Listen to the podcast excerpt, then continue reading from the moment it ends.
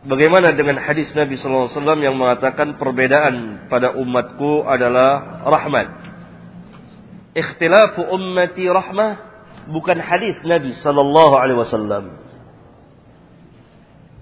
Tetapi hadis yang tidak mempunyai asal usulnya. La aslalahu. Tidak ada sanatnya. Dikatakan bahwa hadis tidak ada asal usulnya. Itulah aslalahu tidak ada asal usulnya. Dikatakan hadis la asalahu tidak ada asal usulnya karena tidak mempunyai sanad untuk diperiksa. Berarti hadis ini beredar saja. Ikhtilafu ummati rahmah. Ikhtilafu ummati rahmah. Bertentangan dengan firman Allah wa'tasimu bihablillahi jami'an wa la tafarraqu. Berpeganglah kamu dengan tali Allah. Tali Allah al-Islam Al-Islam dasar hukumnya Al-Quran dan Sunnah. Al-Islam yang dibawa oleh Rasulullah Sallallahu Alaihi Wasallam. Wala tafarraqu.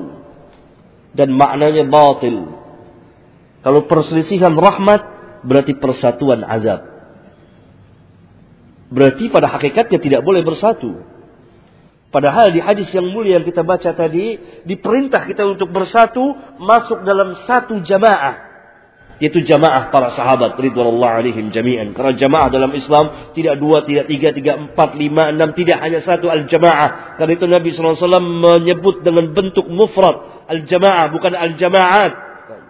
Jadi maksud jamaah sini jamaah para sahabat dan kaum muslimin lain yang masuk dalam jamaah ini. Satu bersatu wa'tasimu bihablillahi jami'an wala tafarraqu.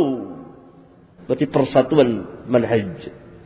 Hadis ini sangat batil yang akan melestarikan ikhtilaf itu. Yang akan melestarikan yakni berbagai macam paham yang sesat dan menyesatkan.